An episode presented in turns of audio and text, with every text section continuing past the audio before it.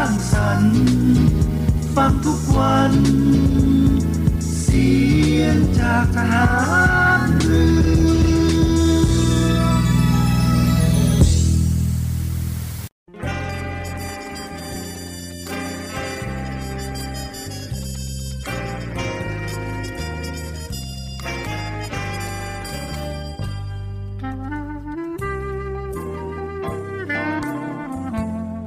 ให้นายทหารนายตำรวจทุกคนรักษาคำปฏิญาณที่ได้ให้ไว้อย่างเคร่งครัดและตั้งใจปฏิบัติหน้าที่ด้วยความเที่ยงตรงเข้มแข็งและเสียสละพร้อมทั้งหมั่นศึกษาและฝึกฝนตนเองให้มีความชัดเจนคล่องแคล่วในหน้าที่และในการปฏิบัติงานร่วมกับผู้อื่นฝ่ายอื่นอยู่เสมอทุกคนทุกฝ่ายจะได้สามารถร่วมมือร่วมใจกันสร้างสรรค์ความพัฒนาผาสุกให้แก่ประชาชนและประเทศชาติได้ตามอุดมคติที่ตั้งมั่นไว้ตลอดไป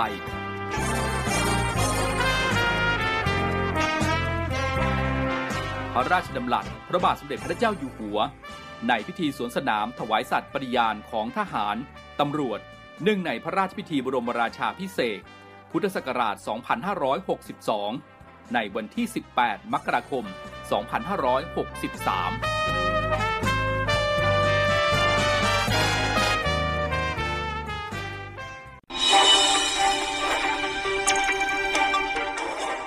สรุปข่าวประจำวันทุกความเคลื่อนไหวในทะเลฟ้าฝั่งรับฟังได้ที่นี่ Navy AM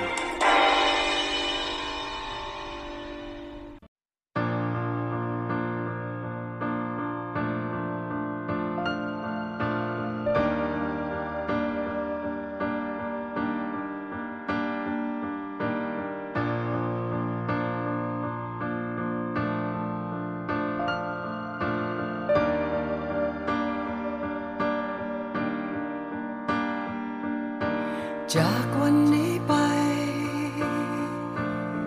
ไม่รู้อะไรจะเกิดขึ้นบ้างไม่รู้หนทางที่ว่าข้างหน้านั้นจะหนักหนาสักเท่าไรเรื่องที่เผชิญไม่รู้มันจะจบลงเมื่อไรต้องพบต้องเจอความทุกข์ยังไง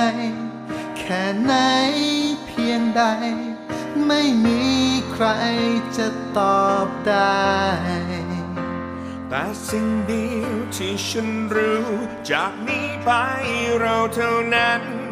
ที่ต้องร่วมชะตากรรมที่เราเจออยู่จะปวดร้าวสักเพียงไหนจะทุกข์ทนสักเท่าไรสิ่งที่พวกเรานั้นพอจะทำได้คือส่งกำลังใจ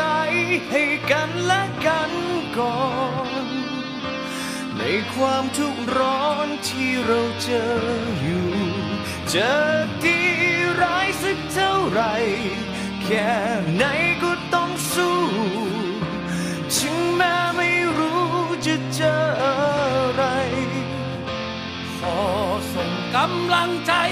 ให้เราได้เดินผ่านไม่ว่าเหตุการณ์เป็นแบบไหนและถึงแม้ทุกอย่างนั้นต้องเริ่มใหม่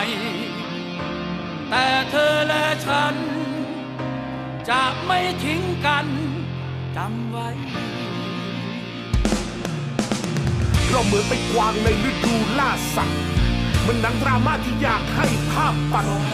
วันที่ทุ่มเทและเจหมดหน้าตักกับกลายเป็นสูญสลายและกลายเป็นกองซากหลักกลายเป็นลากหนักมานานแล้วติดแงกเหมือนกับเก้ากลายเป็นสถานการณ์ที่ต้องอยู่บ้านแล้วหลับกันยาวเวลาเดินช้าไปชัดเข็มสั้นและทัดเข็มยาวแต่แล้วเธอเชื่อหรือไม่ว่าฟ้ามืดจะยิ่งเห็นดาวฉันเห็นแสงแพร่พาปรากฏอยู่ในไมตรีเห็นความรับผิดชอบและกำลังใจผ่านไอจีเราจะสู้วัด COVID ด้วยคำว่ามิตรภาพไม่ใช่สงครามหรือไพรีฟังให้ดีว่าโลกทั้งท้องคือพี่น้องกันฝากเพลงนี้เป็นกำลังใจให้เราได้ร้องกันคืนอับแสงขอให้เธอมองแสงดาวที่ล้อมจันทร์ เช้าวันใหม่ที่จะมาไปพร้อมๆกันส่งกำลังใจให้กันและกันก่อนในความทุกข์ร้อนที่เราเจออยู่จะดีร้ายสักเท่าไหร่แค่ไหนก็ต้องสู้ถึงแม้ไม่รู้จะเจออะไรก็ส่งกำลังใจ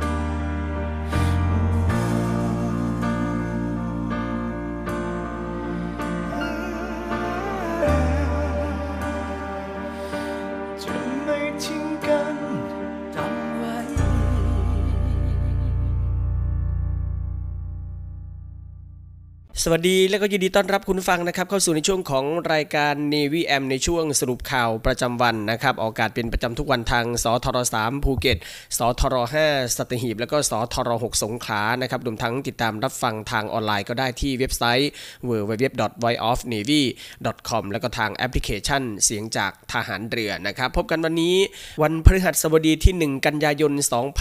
2565นะครับวันนี้ยังคงมีผมพันจ่าเอกบุญเรืองเพ็งจันทร์รับหน้าที่ดำเนินรายการนะครับนำเรื่องราวข่าวสารข่าวประชาสัมพันธ์ต่างๆนะครับมาอัปเดตให้กับคุณฟังได้รับฟังกันในช่วงเวลานี้ 15:05 นาทีหลังข่าวต้นชั่วโมงไปจนถึง 16:00 นกันนะครับเข้าสู่วันแรกของเดือนกันยายนกันแล้วนะครับซึ่งวันนี้ก็ถือว่าเป็นอีกหนึ่งความหวังของใครหลายๆคนนะครับอีกไม่กี่นาทีข้างหน้านี้ก็จะมีเศรษฐีใหม่เกิดขึ้นแล้วนะครับยังไงก็ขอให้ทุกท่านโชคดีกันทุกคนนะครับสำหรับในส่วนของสลากกินแบ่งรัฐบาลนะครับวันนี้วันที่1กันยายนกันนะครับข่าวสารแรกนะครับวันนี้ไปกันที่สถานการณ์โควิด -19 กันนะครับซึ่งสบคก็มีการรายงานผู้ป่วยติดเชื้อโควิด -19 ประจำวันนี้พฤหัสบดีที่1กันยายนนะครับมีผู้ป่วยรายใหม่ที่เข้ารักษาตัวในโรงพยาบาลจำนวน 2,004 รายนะครับโดยจำแนกเป็นผู้ป่วยในประเทศ 2,003 รายแล้วก็ผู้ป่วยจากต่างประเทศ1รายนะครับวันนี้หายป่วยกลับบ้าน 1,743 รายแล้วก็เหลือผู้ที่กำลังรักษาอยู่ในขณะนี้ 15,990 รายนะครับโดยในจำนวนนี้เป็นผู้ป่วยปอดอักเสบที่อยู่ในโรงพยาบาล736รายรวมอยู่ด้วยนะครับก็ขอให้หายป่วยทุกท่านกันทุกคนนะครับขณะที่ยอดผู้เสียชีวิตวันนี้นะครับอยู่ที่25รายนะครับทั้งนี้เนื่องจากตั้งแต่วันที่1มิถุนายนที่ผ่านมานะครับก็มีการปรับระบบการรายงานโดยรายงานเฉพาะผู้ป่วยที่ต้องเข้ารับการรักษาในโรงพยาบาลเท่านั้นนะครับจึงทำให้การรายงานยอดผู้ป่วยสะสมมีจำนวนน้อยกว่ายอดผู้ที่หายป่วยกันนะครับก็ต้องชี้แจงทำความเข้าใจกับคุณผู้ฟังกันด้วยนะครับต่อเนื่องในส่วนของสถานการณ์โควิด -19 นะครับซึ่งเมื่อวานนี้ก็เป็นกระแสข่าวทางโซเชียลนะครับหลายท่านหลายคนก็คงที่จะดูข่าวกันนะครับสืบเนื่องมาจากว่ามีน้องหนูเนี่ยวัย9ขวบนะครับฉีดวัคซีนแล้วเกิดอาการผมร่วงซึ่งหน่วยงานในพื้นที่ของจังหวัดภูเก็ตเองก็ลงพื้นที่ให้ความช่วยเหลือแล้วนะครับโดยเมื่อวานนี้นะครับจากกรณีที่เพจอยากดังเดี๋ยวจัดให้รีเทิร์นพาร์ท 3ได้แชร์โพสต์ว่าเด็ก9ขวบผมร่วงเพราะว่าวัคซีนหรือไม่ซึ่งล่าสุดเมื่อวานนี้นะครับนายบัญชาธนูอินในอำเภอถลางจังหวัดภูเก็ตนะครับนายสถาพรวาจาสัตย์นายแพทย์สาธารณสุขอำเภอถลางเจ้าหน้าที่โรงพยาบาลถลางคณะครูอาจารย์โรงเรียนบ้านสาคูรวมทั้งมีคุณพ่อคุณแม่นะครับก็คือนายขจรพงษ์แล้วก็นางจิรนันท์แล้วก็เด็กหญิงเกลนะครับได้เข้าร่วมประชุมเพื่อที่จะหาข้อเท็จจริงแล้วก็หาแนวทางในการแก้ไขปัญหาที่ กิดขึ้นกับเด็กหญิงเกลนะครับที่โรงเรียนบ้านสาคูตำบลสาคูอำเภอถลางจังหวัดภูเก็ตนะครับทีนี้นายขจรพงศ์นะครับพ่อของน้องเกลกล่าวนะครับว่าตอนแรกสภาพผมน้องเนี่ยปกตินะครับตอนไปฉีดวัคซีนมาแค่1เข็มก็ไม่เป็นอะไรพอไปฉีดเข็มที่2นะครับมาประมาณเดือนกว่านะครับที่บ้านก็ติดโควิดกันทั้งบ้านน้องก็ติดโควิดด้วยซึ่งในวันที่น้องติดโควิดก็มีอาการผมร่วงแต่ว่าไม่เยอะนะครับแต่ว่าพอนานไปผมก็เริ่มที่จะร่วงลงเรื่อยๆนะครับแต่ก็ไม่แน่ใจนะครับว่าสาเหตุที่ผมร่วงนั้นเพราะเป็นการฉีดวัคซีนหรือเปล่าก็แค่สันนิษฐานนะครับแต่ว่าปกติน้องเป็นคนที่แข็งแรงเป็นเด็กกิจกรรมนะครับก็คือเล่นกิจกรรมออกกำลังกายทุกอย่างคือตั้งแต่นั้นเป็นต้นมานะครับน้องก็ผมร่วงหมดเลยที่บ้านก็เลยเครียดนะครับอยากจะวิงวอนให้หน่วยงานที่เกี่ยวข้องนั้นเข้ามาช่วยเหลือนะครับเข้ามาดูแลว่าอาการของน้องนะครับเป็นอะไรซึ่งเป้าหมายหลักก็คืออยากจะทราบว่าสาเหตุที่น้องผมร่วงเนี่ยเกิดจากสาเหตุอะไรกันแน่นะครับเพราะว่าตนก็พาน้องไปหาหมอหลายหมอแล้วหลายสถานที่แล้วนะครับว่าถ้าเกิดจากวัคซีนจริงๆก็อยากจะให้เข้ามาช่วยเหลือเยียวยาดูแลรักษานะครับแต่ว่าจริงใจก็คืออยากจะให้คนที่มีความสามารถมารักษาน้องให้หายได้นะครับซึ่งเรื่องนี้เกิดมาประมาณเดือนกว่าแล้วก็คือผมร่วงมาเป็นเดือนซึ่งตอนนี้สภาพจิตใจของครอบครัวก็ถือว่าย่ำแย่นะครับลูกจะเครียดนะครับแต่ว่าทางบ้านแล้วก็ครอบครัวรวมทั้งทางโรงเรียนก็ยังคงให้กำลังใจว่าเดี๋ยวหมอก็รักษาหายนะครับใช้ชีวิตได้ตามปกติแค่ผมร่วงอย่างเดียวเท่านั้นนะครับซึ่งคุณขจรเดชนะครับผู้เป็นพ่อก็ได้กล่าวนะครับทางด้านนางสาวรัตนาวดีนะครับซึ่งเป็นครูประจำชั้นของน้องเกลก็กล่าวนะครับว่าตอนแรกที่เห็นน้องเกลก็ตกใจเหมือนกันนะครับเพราะว่าไม่คิดว่าจะเกิดกับเด็กของตัวเองตอนแรกก็ปรึกษาคุณพ่อคุณแม่ว่าสาเหตุเกิดจากอะไรเป็นไปได้ไหมนะครับว่าเกิดจากการฉีดวัคซีนเพราะว่าทางโรงเรียนสำรวจให้วัคซีนนะครับหลังจากนั้นก็เกิดอาการผมร่วงแต่ว่าไม่ทราบว่าเกิดเพราะสาเหตุอะไรเกิดจากวัคซีนหรือว่าภูมิต้านทานของน้องกันแน่ก็เลยแนะนำให้คุณพ่อเนี่ยไปปรึกษาแพทย์อีกครั้งหนึ่งปรากฏว่าหมอได้วินิจฉัยว่าเป็นโรคผมร่วงเป็นหย่อม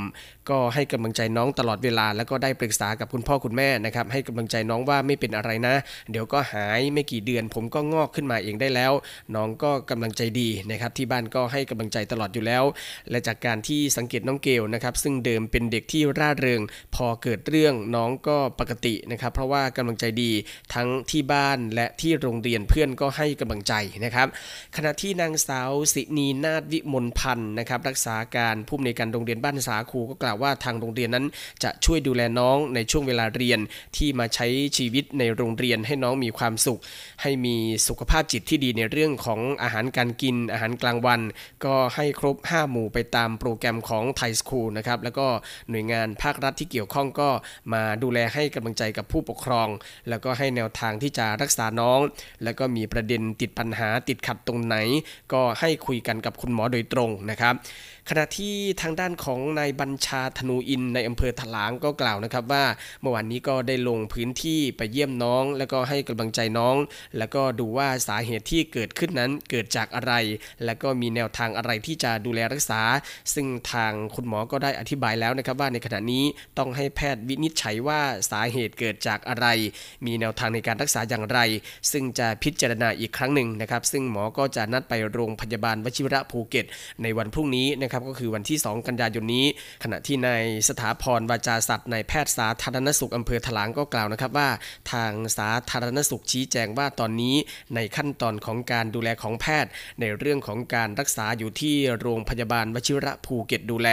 ซึ่งเราไม่ได้มองเป็นในเรื่องของวัคซีนเลยทีเดียวนะครับเป็นเรื่องของแพทย์ที่จะวินิจฉัยกระบวนการว่าถ้าเป็นผลกระทบนะครับอย่างไรตอนนี้เรื่องอยู่ในการส่งตัวการรักษาทางโรงพยาบาลถลางได้ทำหนังสือมายังโรงพยาบาลวชิระภูเก็ตซึ่งสุขภาพของน้องตอนนี้ก็แข็งแรงสมบูรณ์ปกติส่วนรายละเอียดการรักษาก็ขึ้นอยู่กับแพทย์นะครับก็ต้องติดตามกันต่อไปนะครับว่าสาเหตุที่ทำให้ผมร่วงนี้เกิดจากอะไรกันแน่ก็ต้อง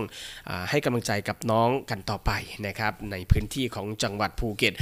ไปกันที่สงขลากันบ้างนะครับซึ่งเมื่อวานนี้ผู้ว่าราชการจังหวัดสงขลาก็ได้กำชับหน่วยงานราชการนะครับให้มีการรณรงค์เร่งฉีดวัคซีนเข็มกระตุ้นนะครับซึ่งระบุด้วยนะครับว่าขณะนี้ยังไม่ฉีดถึง 500,000 คนในพื้นที่ของจังหวัดสงขลานะครับ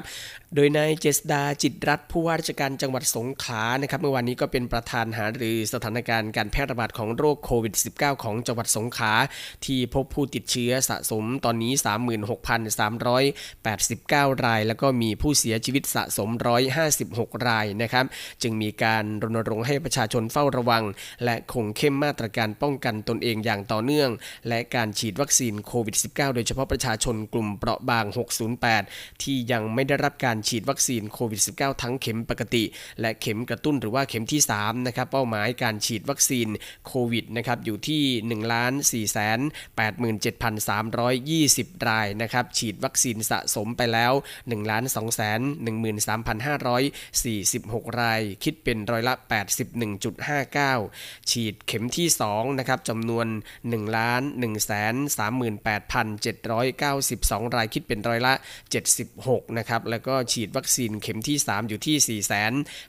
453,645 รายคิดเป็นร้อยละ 30 เท่านั้นนะครับซึ่งยังมีผู้ที่ฉีดวัคซีนเข็มที่2แล้วแต่ว่ายังไม่ได้รับวัคซีนเข็มกระตุ้นหรือว่าเข็มที่3อีกประมาณ 500,000 รายนะครับซึ่งสามารถรับบริการได้ที่สถานพยาบาลของรัฐทุกแห่งหรือที่โรงพยาบาลกำหนดเพื่อลดอาการป่วยรุนแรงแล้วก็เสียชีวิตจากการติดเชื้อนะครับก็ต้อง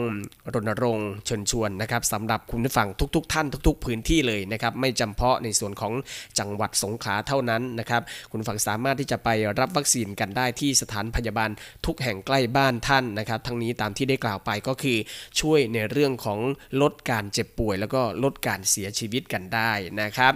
พูดถึงในช่วงนี้นะครับหน้าฝนนอกเหนือจากเรื่องของ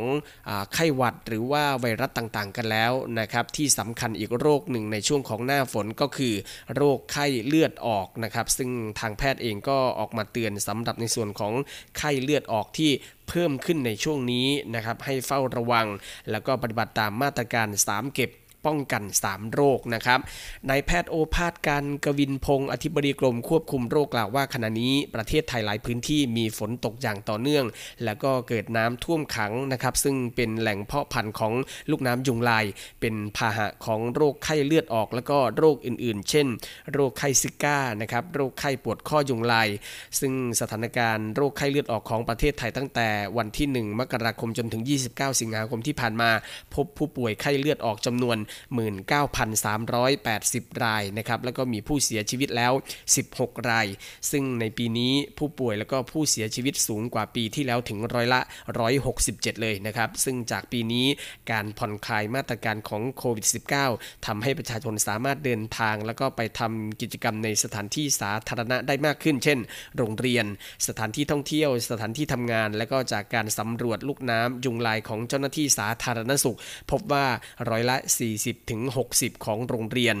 วัดโรงแรมรีสอร์ทโรงงานและสถานที่ราชการมีลูกน้ำยุงลายนะครับจึงเป็นสาเหตุสำคัญนะครับที่ทำให้การแพร่ระบาดของโรคไข้เลือดออกในปีนี้เพิ่มสูงขึ้นนะครับโดยนายแพทย์โอภาสกล่าวด้วยนะครับว่าให้ดำเนินการมาตรการเร่งรัดในการควบคุมการระบาดโรคไข้เลือดออกโดยขอความร่วมมือสำนักงานสาธารณสุขจังหวัดเร่งดำเนินการกำจัดแหล่งเพาะพันธุ์ยุงลายร่วมกับภาคีเครือข่ายทุกภาคส่วนโดยผ่านกลไกของคณะกรรมการโรคติดต่อจังหวัดและสนับสนุนให้มีการจัดกิจกรรมจิตอาสาพัฒนาสิ่งแวดล้อมกำจัดแหล่งเพาะพันธุ์ยุงลายอย่างต่อเนื่องทั่วประเทศโดยกรมควบคุมโรคนะครับขอให้ประชาชนปฏิบัติตามมาตรการป้องกันโรคไข้เลือดออกดังนี้นะครับ1ก็คือป้องกันการเกิดของยุงลายนะครับโดยปฏิบัติตามมาตรการ3เก็บป้องกัน3โรคก็คือเก็บบ้านให้สะอาดไม่ให้มีมุมอับทึบเป็นที่เกาะพักของยุงลายเก็บขยะเศษภาชนะไม่ให้เป็นแหล่งเพาะพันธุ์ยุงปิดฝาภาชนะเก็บน้ำให้มิดชิดเพื่อป้องกันยุงลายมาวางไข่นะครับ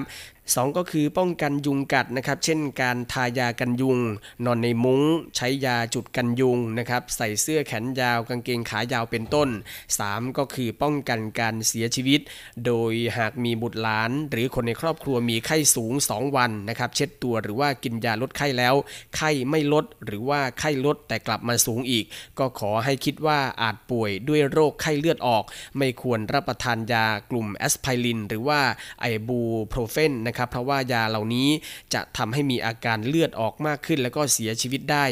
ควรที่จะรีบพบแพทย์ทันทีนะครับเพื่อให้ได้รับการรักษาดูแลที่ถูกต้องและก็รวดเร็วซึ่งจะช่วยลดโอกาสการเสียชีวิตได้การปฏิบัติตามมาตรการดังกล่าวนะครับสามารถที่จะป้องกันได้ทั้งโรคไข้เลือดออกโรคไข้ปวดข้อยุงลายและก็โรคไข้ซิก้าด้วยนะครับซึ่งคุณผู้ฟังนะครับสามารถที่จะสอบถามรายละเอียดเพิ่มเติมกันได้ที่สายด่วนกรมควบคุมโรคโทร1422นะครับเมื่อวานนี้อย.นะครับได้ทำการทำลายยาเสพติดของกลางนะครับซึ่งมีน้ำหนักรวมกว่า 32,194 กิโลกรัมนะครับมีมูลค่ากว่า 29,000 ล้านบาทโดยนายแพทย์ไพศาลดั่นคุ้มเลขาธิการคณะกรรมการอาหารและยาหรืออย.กล่าวนะครับว่าคณะกรรมการอาหารและยาร่วมมือกับหน่วยงานที่เกี่ยวข้องนะครับสำนักงานตำรวจแห่งชาติสำนักงานอัยการสูงสุดกองทัพบกสำนักงานคณะกรรมการป้องกันและปราบปรามยาเสพติดจัดทำลายยาเสพติดของกลางนะครับโดยมีปริมาณยาเสพติดของกลางที่ทำลายจำนวนกว่า 32,194 กิโลกรัมจาก 120 คดีนะครับมีมูลค่ารวมกว่า 29,000 ล้านบาทซึ่งมีเมทแอมเฟตามินหรือว่ายาบ้าที่มีน้ำหนักมากที่สุดกว่า 21,270 กิโลกรัมนะครับรองลงมาก็คือเมทแอมเฟตามินยาไอซ์นะครับน้ำหนักกว่า 9,396 กิโลกรัมเฮโรอีนน้ำหนักกว่า561กิโลกรัมยาอีน้ำหนักกว่า89กิโลกรัมและก็ฟินนะครับน้ำหนักกว่า278กิโลกรัมนอกจากนี้ก็ยังมีวัตถุออกฤทธิ์น้ำหนักกว่า600กิโลกรัมนะครับของกลางเหล่านี้ผ่านการตรวจพิสูจน์จากสถานตรวจพิสูจน์ทั่วประเทศว่าเป็นยาเสพติดและทำลายเป็นประจำทุกปีนะครับสำหรับปีนี้ก็มีการทำลายยาเสพติดของกลางถึง2ครั้งนะครับก็คือครั้งที่53จำนวนกว่า40ตันและครั้งนี้นะครับเป็นครั้งที่54จำนวนกว่า32ตันรวมแล้วกว่า72ตันสำหรับปีนี้นะครับก็ถือว่าสถานการณ์ยาเสพติดในประเทศไทยนั้นยังคงมีความรุนแรงกันอยู่นะครับพวกเราก็ช่วยเป็นหูเป็นตาให้กับทางเจ้าหน้าที่กันด้วยก็แล้วกันนะครับพบสิ่งไหนที่ไม่ชอบมาพากลก็สามารถที่จะแจ้งเจ้าหน้าที่ในพื้นที่กันได้นะครับมาทางด้านการช่วยเหลือของรัฐบาลนะครับสำหรับพี่น้องประชาชนในช่วงนี้กันบ้างนะครับกระทรวงการคลังเตรียมพิจารณาขยายมาตรการลดภาษีสรรพสามิตน้ำมันดีเซลช่วยลดภาระค่าใช้จ่ายให้กับประชาชนนะครับนายอาคมเติมพิทยาภัยศิษย์รัฐมนตรีว่าการกระทรวงการคลังกล่าวในงานบางกอกโพสต์ฟอรัม 2022 ก้าวใหม่ประเทศไทยก้าวต่อไปบนความท้าทายว่ากระทรวงการคลังอยู่ระหว่างการพิจารณาต่ออายุมาตรการลดภาษีสรรพสามิตน้ำมันดีเซลออกไปอีกจนถึงสิ้นปีนี้นะครับซึ่งปัจจุบันได้ปรับลดการจัดเก็บภาษีสรรพสามิตน้ำมันดีเซลที่5บาทต่อลิตรแล้วก็จะสิ้นสุดมาตรการในวันที่20กันยายนนี้ทั้งนี้เพื่อแบ่งเบาภาระค่าใช้จ่ายให้กับประชาชนนะครับในช่วงที่สถานการณ์ราคาน้ำมันยังคงอยู่ในระดับที่สูงและก็ช่วยกระตุ้นการใช้จ่ายในประเทศในช่วงปลายปีประกอบกับในวันนี้นะครับ1กันยายนนี้ก็จะเริ่มใช้จ่ายโครงการคนละครึ่งระยะที่5นะครับซึ่งก็จะช่วยในการใช้จ่ายคึกคักมากขึ้นนะครับรัฐมนตรีว่าการกระทรวงการคลังกล่าวด้วยนะครับว่าสำหรับอัตราเงินเฟ้อของไทยคาดว่าจะสูงสุดในช่วงไตรมาสที่3ของปีนี้นะครับเฉลี่ยทั้งปีจะอยู่ที่106ซึ่งมาตรการระยะสั้นในการช่วยเหลือด้านค่าครองชีพในช่วง2-3 เดือนต่อจากนี้รัฐบาลก็จะเน้นนะครับเข้าไปดูแลเฉพาะกลุ่มมากขึ้นนะครับอาทิกลุ่มรถรับจ้างกลุ่มมอเตอร์ไซค์รับจ้างที่ได้รับผลกระทบจากราคาน้ำมันเบนซินรวมทั้งกลุ่มแท็กซี่ที่ใช้แก๊สธรรมชาติหรือว่า NGV ด้วยนะครับ กระทรวงการคลังนะครับก็พร้อมที่จะเปิดให้ลงทะเบียนสำหรับบัตรคนจนในวันที่5กันยายนนี้ผ่าน7หน่วยงานทั่วประเทศพร้อมย้ำนะครับคนเก่าแล้วก็คนใหม่นั้นจะต้องลงทะเบียนใหม่ทุกคนนะครับอย่าลืมนะครับไม่ใช่ว่าตัวเองเป็นคนเก่าแล้วจะไม่ลงทะเบียนไม่ใช่นะครับทั้งคนเก่าและคนใหม่จะต้องลงทะเบียนใหม่ทุกคนนะครับเมื่อวานนี้นายพรชัยธีรเวชผู้อำนวยการสำนักงานเศรษฐกิจการคลังในฐานะโฆษกกระทรวงการคลังก็เปิดเผยนะครับว่าโครงการลงทะเบียนเพื่อสวัสดิการแห่งรัฐปี65จะเริ่มเปิดลงทะเบียนวันแรกวันที่5กันยายนนี้นะครับถึงวันที่19ตุลาคมโดยสามารถลงทะเบียนได้ผ่านหน่วยงานรับลงทะเบียน7หน่วยงานนะครับประกอบไปด้วยสาขาของธนาคารเพื่อการเกษตรและสหกรณ์การเกษตรหรือธกส.ธนาคารออมสินธนาคารกรุงไทยจำกัดมหาชนนะครับสำนักงานคลังจังหวัดทั้ง76จังหวัดทั่วประเทศสังกัดกรมบัญชีกลางนะครับที่ว่าการอำเภอทั้ง878อำเภอทั่วประเทศภายใต้กระทรวงมหาดไทยนะครับสำนักงานเขตกรุงเทพมหานครทั้ง50เขตแล้วก็ศาลาว่าการเมืองพัทยานะครับหรือสามารถลงทะเบียนผ่านเว็บไซต์บัตรสวัสดิการแห่งรัฐ .mof.go.th และสำหรับการลงทะเบียนโครงการในปีนี้นะครับครั้งนี้จะเป็นการลงทะเบียนใหม่ทั้งหมดนะครับดังนั้นผู้มีบัตรสวัสดิการแห่งรัฐในปัจจุบันและผู้ที่ไม่เคยมีบัตรนั้นจะต้องลงทะเบียนใหม่ทุกคนนะครับก็ต้องเน้นย้ำด้วยอย่าลืมนะครับระหว่างวันที่5กันยายนจนถึง19ตุลาคมนี้อย่าลืมไปลงทะเบียนบัตรคนจนกันนะครับจากบัตรคนจนนะครับเริ่มกันแล้วสำหรับวันนี้ในส่วนของโครงการคนละครึ่งเฟส5นะครับที่จะเริ่มสแกนจ่ายได้แล้ววันนี้ไม่เกิน150บาทต่อวันนะครับเริ่มใช้จ่ายได้แล้ววันนี้นะครับ1กันยายนสำหรับคนละครึ่งเฟส5ที่เปิดให้ผู้ใช้สิทธิ์ที่กดยืนยันแล้ว 18.61 ล้านรายนะครับไม่เกิน150บาทต่อคนต่อวันและไม่เกิน800บาทต่อคนตลอดระยะเวลาโครงการระหว่าง1กันยายนนี้จนถึง31ตุลาคมนะครับตั้งแต่เวลา 6:00 นถึง 23:00 นเท่านั้นโดยคนละครึ่งเฟส5นะครับจะสนับสนุนวงเงินค่าอาหารเครื่องดื่มสินค้าทั่วไปบริการนวดสปาทำผมทำเล็บแล้วก็บริการขนส่งสาธารณะยกเว้นสลากกินแบ่งนะครับเครื่องดื่มแอลกอฮอล์ผลิตภัณฑ์ยาสูบบัตรกำนันบัตรเงินสดแล้วก็บริการรูปแบบอื่นๆที่เป็นการชำระสินค้าหรือบริการล่วงหน้าและก็สินค้าหรือบริการที่กระทรวงการคลังกำหนดนะครับจากภาครัฐในอัตรา50%ใช้บริการสินค้าได้ดังต่อไปนี้นะครับ1ก็คือสินค้าได้แก่อาหารเครื่องดื่มและก็สินค้าทั่วไปไม่รวมสลากกินแบ่งรัฐบาลเครื่องดื่มแอลกอฮอล์ยาสูบบัตรกำนันและก็สินค้ารูปแบบอื่นที่เป็นการชำระสินค้าหรือบริการล่วงหน้า2ก็คือบริการนวดสปาทำผมและทำเล็บบริการรถโดยสารสาธารณะที่สัญชาติไทยและก็ไม่ใช่นิติบุคคลนะครับได้แก่แท็กซี่มิเตอร์รถตู้โดยสารประจำทางรถยนต์3ล้อสาธารณะรถ2แถวรับจ้างและก็รถจักรยานยนต์สาธารณะบริการด้านขนส่งสาธารณะที่จดทะเบียนถูกต้องตามกฎหมายบริการขนส่งมวลชนสาธารณะนะครับได้แก่รถไฟฟ้าในเขตเมืองรถไฟรถโดยสารประจำทางสาธารณะและเรือโดยสารสาธารณะสำหรับการใช้จ่ายผ่านแอปพลิเคชัน Food Delivery นะครับโดยใช้สิทธิ์ได้ตั้งแต่ 6:00 นถึง 21:00 นเฉพาะร้านที่เข้าร่วมโครงการนะครับไม่รวมค่าจัดส่งโดยจะต้องใช้จ่ายครั้งแรกภายในวันที่14กันยายนนี้เวลา 22:59 นนะครับมิเช่นนั้นจะถูกตัดสิทธิ์ทันทีนะครับก็เริ่มใช้จ่ายแล้วสำหรับโครงการคนละครึ่งเฟส5นะครับ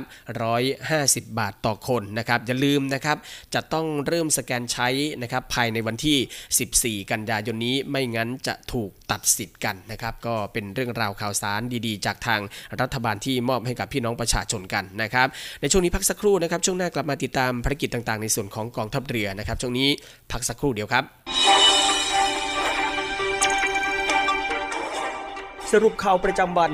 ทุกความเคลื่อนไหวในทะเลฟ้าฝั่งรับฟังได้ที่นี่ Navy AM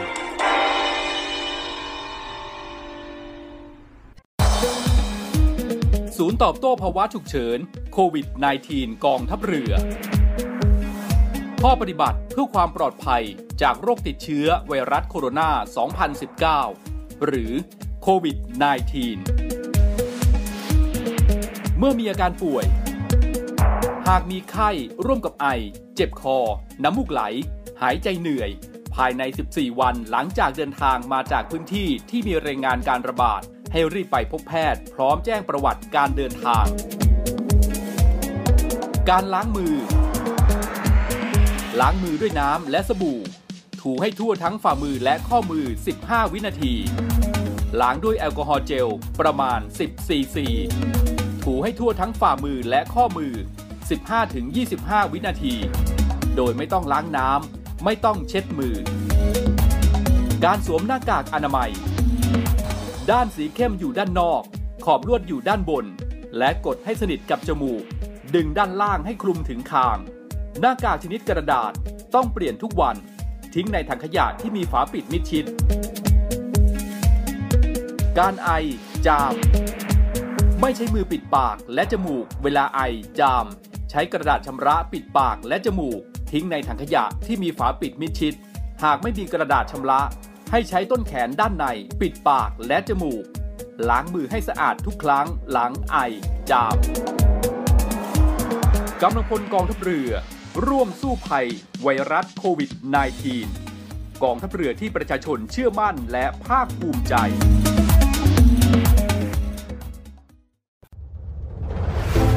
กองทัพเรือได้จัดตั้งศูนย์ประสานราชการใสสะอาดกองทัพเรือเพื่อเป็นศูนย์กลางในการป้องกันการทุจริตคอร์รัปชันการประพฤติมิชอบการร้องเรียนในส่วนที่เกี่ยวข้องกับกองทัพเรือหากผู้ใดพบเห็นการปฏิบัติดังกล่าวสามารถแจ้งเบาะแสหรือร้องเรียนได้ที่ศูนย์รับเรื่องราวร้องทุกข์กองทัพเรือหมายเลขโทรศัพท์024754789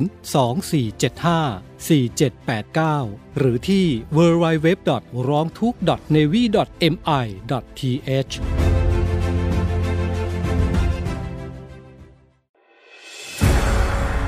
กองทัพเรือจัดตั้งกองทุนน้ำใจไทยเพื่อผู้เสียสละในจังหวัดชายแดนภาคใต้และพื้นที่รับผิดชอบกองทัพเรือเพื่อนำไปมอบให้กำลังพลกองทัพเรือและครอบครัวที่เสียชีวิตหรือบาดเจ็บทุพพลภาพจากการปฏิบัติหน้าที่ร่วมบริจาคเงินสมทบทุนช่วยเหลือได้ที่ธนาคารทหารไทยสาขากองบัญชาการกองทัพเรือหมายเลขบัญชี 115-2-17087-2ชื่อบัญชีกองทุนน้ำใจไทยเพื่อผู้เสียสละในจังหวัดชายแดนภาคใต้และพื้นที่รับผิดชอบกองทัพเรือกรุณาส่งหลักฐานการโอนเงินมาที่กรมการเงินทหารเรือหมายเลขโทรศัพท์024755557หรือ024754584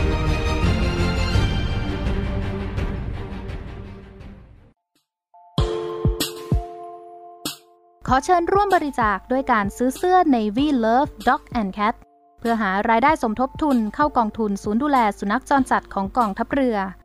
คณะอนุกรรมการจัดหารายได้และบริหารเงินกองทุนคณะกรรมการบริหารจัดการศูนย์ดูแลสุนัขจรจัดของกองทัพเรือได้จัดทำเสื้อยืดคอกลม Navy Love Dog and Cat จำหน่ายตัวละ299บาทเพื่อหารายได้สมทบทุนเข้ากองทุนศูนย์ดูแลสุนัขจรจัดของกองทัพเรือ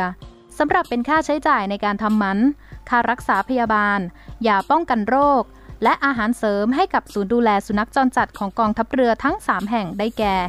ศูนย์ดูแลสุนัขจรจัดกองเรือยุทธการ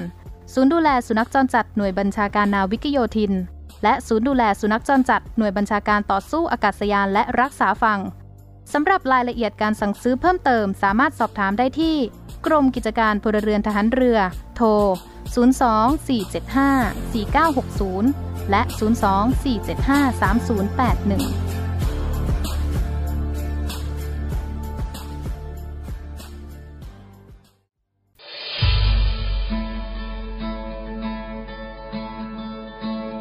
ด้วยกลุ่มนักธุรกิจผู้มีความเสียสละมุ่งทำสิ่งดีต่อสังคมในนามกลุ่มเส้นทางบุญได้จัดให้มีคอนเสิร์ตการกุศลขึ้นโดยมีวัตถุประสงค์เพื่อจัดหาเครื่องมือแพทย์ให้กับโรงพยาบาลสมเด็จพระปิ่นเกล้ากรมแพทย์ทหารเรือและจัดหาทุนเพื่อสนับสนุนการศึกษาให้กับนักเรียนแพทย์ทหารวิทยาลัยแพทยศาสตร์พระมงกุฎเกล้าโดยการจัดคอนเสิร์ตการกุศลในครั้งนี้ได้กำหนดจัดให้มีขึ้น ในวันอาทิตย์ที่4กันยายน2565ตั้งแต่เวลา 17:30 น.เป็นต้นไปณหอประชุมกองทัพเรือกรุงเทพมหานครสนใจร่วมบริจาคเงินเพื่อจัดหาเครื่องมือแพทย์ให้กับโรงพยาบาลสมเด็จพระปิ่นเกล้าสามารถบริจาคได้ที่ธนาคารทหารไทยธนชาติบัญชีเลขที่0402538250และสนใจร่วมบริจาคเงินทุนเพื่อสนับสนุนการศึกษาให้กับนักเรียนแพทย์ทหารวิทยาลัยแพทยศาสตร์พระมงกุฎเกล้าสามารถบริจาคได้ที่ธนาคารทหารไทยธนชาติบัญชีเลขที่0387298201การบริจาคสามารถลดหย่อนภาษีได้ถึง2เท่าร่วมทำความดีถึงมีไม่มากแต่อยากแบ่งปัน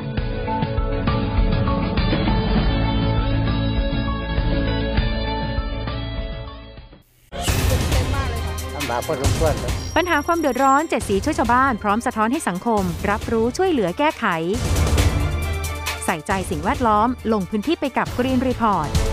พร้อมติดดาวความดีให้กลุ่มจิตอาสาน้ำใจงามพัฒนาชีวิตด้วยนวัตกรรมสร้างสุขคลายทุกผู้ยากไร้ในสกู๊ปทุกชีวิต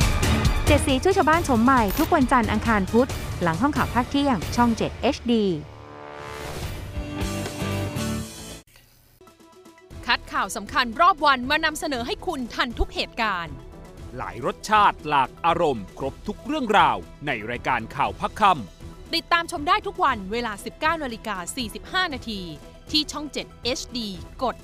35เชื่อมั่นในข่าวเชื่อมั่นในเรารายการข่าวพักค่ำ7 HD ใครจะเป็นแท็กซี่ที่เสียงดีที่สุด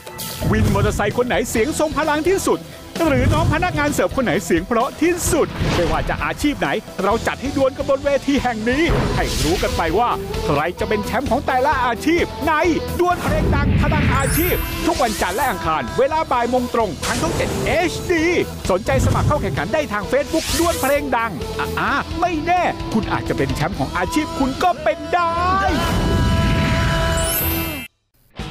จากสาวน้อยบ้านนาสู่นักร้องแถวหน้าที่วงการหมอลำต้องสะเทือนพบนางเอกน้องใหม่แอนนากลึกซ์ประกบบอมพงศกรร่วมด้วยฝีฟ้าเปรมอนันต์จาด้าอินโตเร่และนักแสดงมากฝีมืออีกคับข้างในสาวน้อยร้อยใหม่ทุกเย็นวันจันทร์ถึงศุกร์เวลา 6:45 น.ทางช่อง7 HD กด 35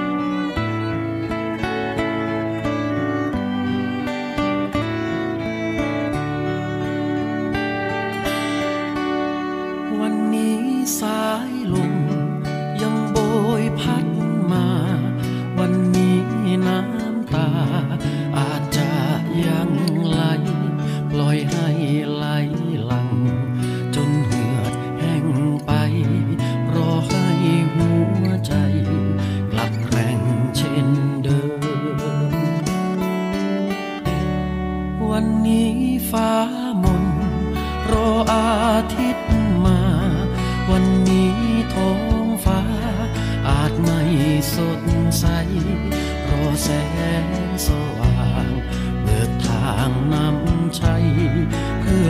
ววันห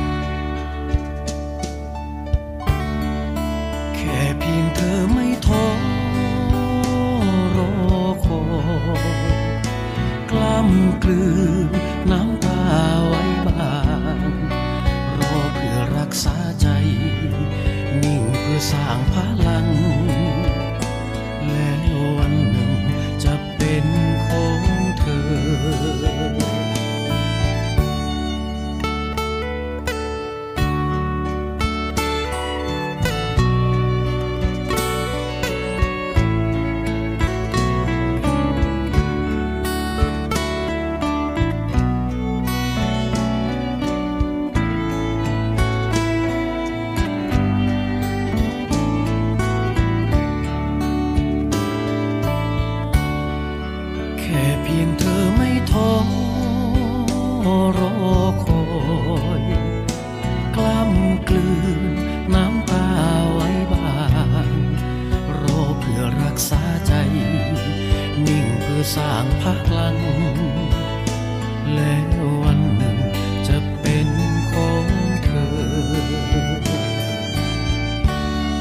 วันนี้ดวงดาว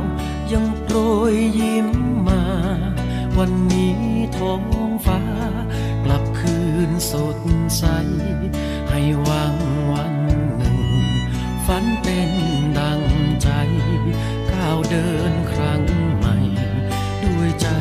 ดวงเดิมให้หวังวันหนึ่งฝันเป็นดังใจก้าวเดินครั้งใหม่ด้วยใจด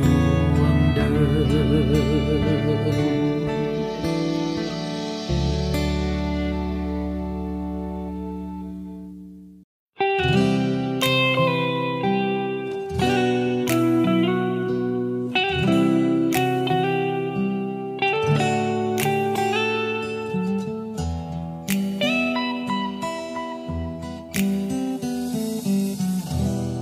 ผู้หญิงสีขาวคือชาวพยาบาลคืนวันพันผ่านยังซึ้งในดวงใจฉันจำได้ดีคืนที่ฉันเจ็บป่วยกายได้สมสารไปเป็นคนไข้อนาถ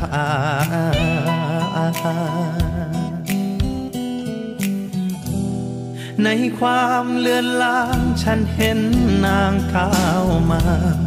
ในมือถือยาดวงหน้ามีความห่วงใยมาจับมาคลำไม่รังเกียจกลิ่นไอฉันลูกชาวไร่เป็นคนไข้จนในความมืดมิดดวงจิตปวดร้าวผู้หญิงสีขาวเธอก้าวเข้ามายาเม็ดในมือช่วยบำบัดกายารอยยิ้มเต็มหน้าช่วยรักษาดวงใจ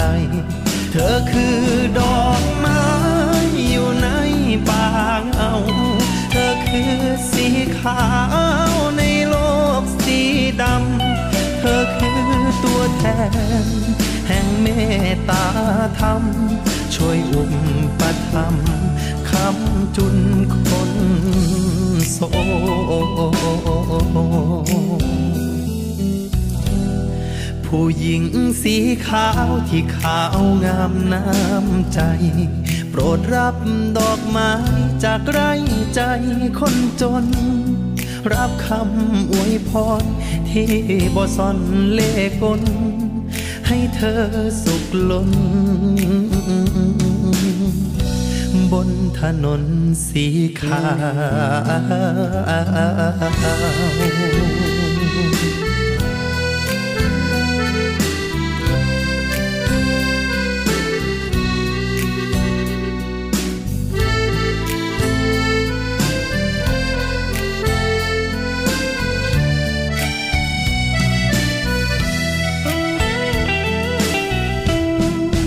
ความมืดมิ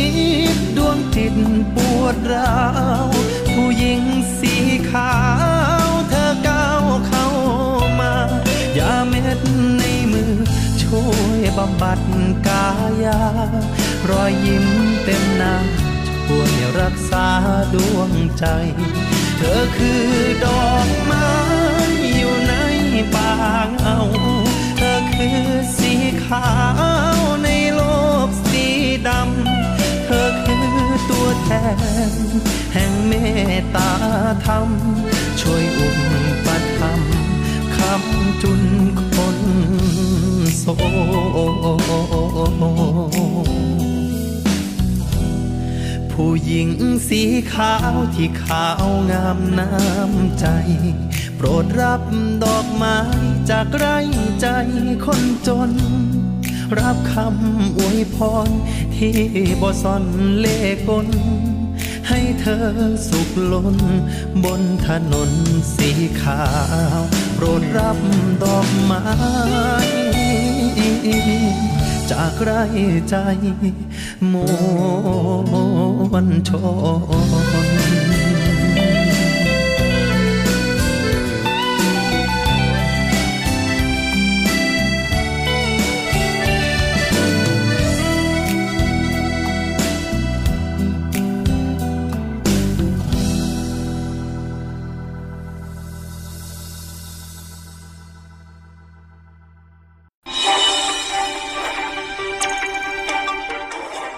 สรุปข่าวประจำวันทุกความเคลื่อนไหวในทะเลฟ้าฝั่งรับฟังได้ที่นี่ Navy AM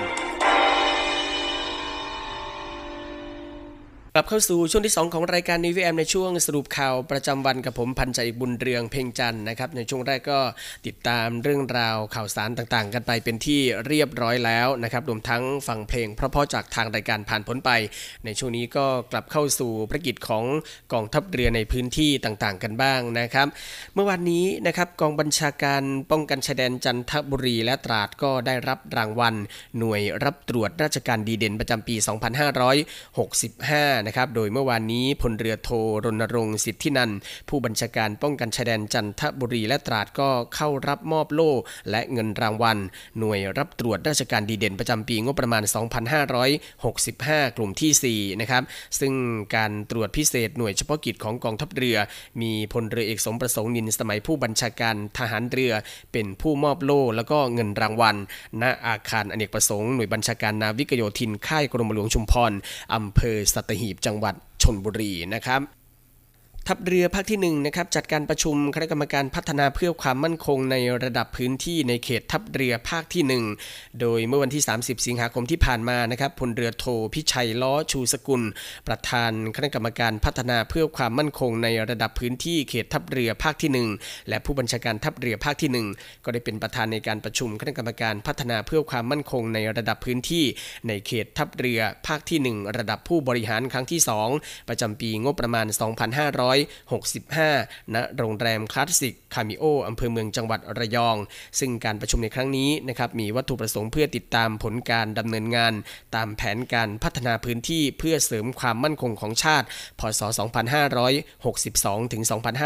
2565 ประจำปีงบประมาณ 2565 รวมถึงรับทราบปัญหาอุปสรรคข้อขัดข้องของการทำงานในพื้นที่รับผิดชอบและก็ของหน่วยต่างๆนะครับเพื่อให้การบริหารจัดการและการขับเคลื่อนการดำเนินการภายใต้แผนการพัฒนาพื้นที่เพื่อเสริมความมั่นคงของชาติเกิดประสิทธิภาพสูงสุดโดยมีคณะกรรมการจากหน่วยงานต่างๆนะครับเข้าร่วมประชุมก็ประกอบไปด้วยสำนักงานสภาความมั่นคงแห่งชาติกรมกิจการชายแดนทหารกองบัญชาการป้องกันชายแดนจันทบุรีและตราดจังหวัดประจวบคีรีขันธ์จังหวัดเพชรบุรีสมุทรสงครามสมุทรสาครกรุงเทพมหานครสมุทรปราการฉะเชิงเทราชลบุรีระยองจันทบุรีตราดและก็เมืองพัทยาเข้าร่วมการประชุมเมื่อวานนี้นะครับจากทัพเรือภาคที่1ไปทัพเรือภาคที่2นะครับฐานทัพเรือสงขลาทัพเรือภาคที่2ก็ได้มีการจัดพิธีปลดทหารกองประจำการนะครับโดยเมื่อวานนี้พลเรือตรีกฤษดารัตนสุภาผู้บัญชาการฐานทัพเรือสงขลาทัพเรือภาคที่2ก็ได้เป็นประธานในพิธีปลดทหารกองประจำการและมอบของที่ระลึกให้แก่ทหารกองประจำการที่ครบกำหนดปลดวาระประจำการสังกัดฐานทัพเรือสงขลานะครับเพื่อเป็นขวัญและกำลังใจให้แก่ทหารกองประจำการที่ได้เสียสละเวลาในการรับใช้ประเทศชาติโดยมีนายทหารชั้นผู้ใหญ่ในฐานทัพเรือสงขลาร่วมเป็นเกียรติในพิธีณกองบัญชาการฐานทัพเรือสงขลาทัพเรือภาคที่2นะครับจากจังหวัดสงขลานะครับไปพื้นที่ภาคที่3นะครับจังหวัดกระบี่กันบ้างนะครับซึ่งเมื่อวันที่30สิงหาคมที่ผ่านมาจังหวัดกระบี่โดยสภาการศึกษาจังหวัดกระบี่ได้จัดพิธีเปิดอนุสรณ์สถานเรือรบปลดระวางนะครับตามโครงการอุทยานการเรียนรู้ใต้ทะเลกระบี่ณศูนย์กีฬาและกิจกรรมทางทะเลมหาวิทยาลัยการกีฬาแห่งชาติวิทยาเขตกระบี่ตำบลเกาะลันตาน้อยอำเภอเกาะลันตาจังหวัดกระบี่นะครับโดยมีพลเรือตรีอภิรมย์เงินบำรุงเจ้ากรมโรงงานฐานทัพเรือสัตหีบเป็นประธานในพิธีนะครับพร้อมด้วยรองเจ้ากรมสรรพาวุธฐานเรือรองโฆษกกองทัพเรือผู้บังคับการกรมทหารราบที่2กองพลนาวิกโยธินหัวหน้าส่วนราชการอำเภอภาครัฐและภาคเอกชนผู้นำองค์กรปกครองส่วนท้องถิ่นกำนันผู้ใหญ่บ้านผู้ประกอบการนะครับเข้าร่วมพิธีโดยพร้อมเพรียงกันและในเวลา 11:00 น.วันเดียวกันนะครับได้ร่วมกิจกรรมอนุรักษ์พันธุ์เต่าทะเลจำนวน55ตัวณบริเวณชายหาดหลังสอดตำบลเกาะลันตาน้อยอำเภอเกาะลันตาจังหวัดกระบี่ซึ่งพิธีเปิดอนุสรณ์สถานเรือรบปลดระวางตามโครงการอุทยานการเรียนรู้ใต้ทะเลกระบี่ในครั้งนี้นะครับ นับว่าเป็นการอนุรักษ์และฟื้นฟูทรัพยากรทางทะเลและชายฝั่งจังหวัดกระบี่โดยการเสนอขอเรือรบหลวงที่ปลดระวางแล้วจากกองทัพเรือมาวางในทะเลบริเวณเกาะหมาจังหวัดกระบี่เพื่อสร้างเป็นอุทยานแห่งการเรียนรู้เพื่อเป็นแหล่งท่องเที่ยวทางทะเลและก็ฟื้นฟูทรัพยากรธรรมชาติเฉพาะปะการังนะครับซึ่งโครงการดังกล่าวนี้ก็ได้ดำเนินการมาตั้งแต่ปีพ.ศ. 2553นับว่าจุดเริ่มต้นของแลนด์มาร์คใต้ทะเลกระบี่ซึ่งนับว่าเป็นจุดเริ่มต้นของแลนด์มาร์คใต้ทะเลจังหวัดกระบี่นะครับซึ่งจะส่งเสริมกิจกรรมการท่องเที่ยวดำน้ำในพื้นที่ทะเลอันดามันต่อไปด้วยนะครับและนี่ก็เป็นเรื่องราวข่าวสารรอบรั้วกองทัพเรือนะครับที่นำมาอัปเดตให้กับคุณฟังได้รับฟังกันนะครับมองดูเวลานะครับวันนี้ก็คงที่จะหมดเวลาแล้วสำหรับรายการ Navy AM ในช่วงสรุปข่าวประจำวันนะครับคุณฟังสามารถที่จะติดตามรับฟังรายการของเราผ่านทางสทร3ภูเก็ตสทร5สัตหีบแล้วก็สทร6สงขลาในระบบ AM นะครับรวมทั้งติดตามรับฟังทางออนไลน์ที่เว็บไซต์ www.voiceofnavy.com แล้วก็ทางแอปพลิเคชันเสียงจากทหารเรือนะครับวันนี้หมดเวลาแล้วผมพันจ่าเอกบุญเรืองเพ็งจันทร์นะครับลาคุณฟังด้วยเวลาเพียงเท่านี้พบกับสรุปข่าวประจำวันได้ใหม่ในวันพรุ่งนี้นะครับสำหรับวันนี้สวัสดีครับสรุปข่าวประจำวันทุกความเคลื่อนไหวในทะเลฟ้าฝั่งรับฟังได้ที่นี่ Navy AM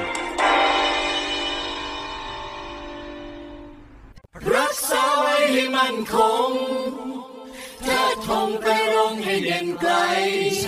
าติเชื้อเรายิ่งใหญ่ชาติไทยบ้านเกิดเมือง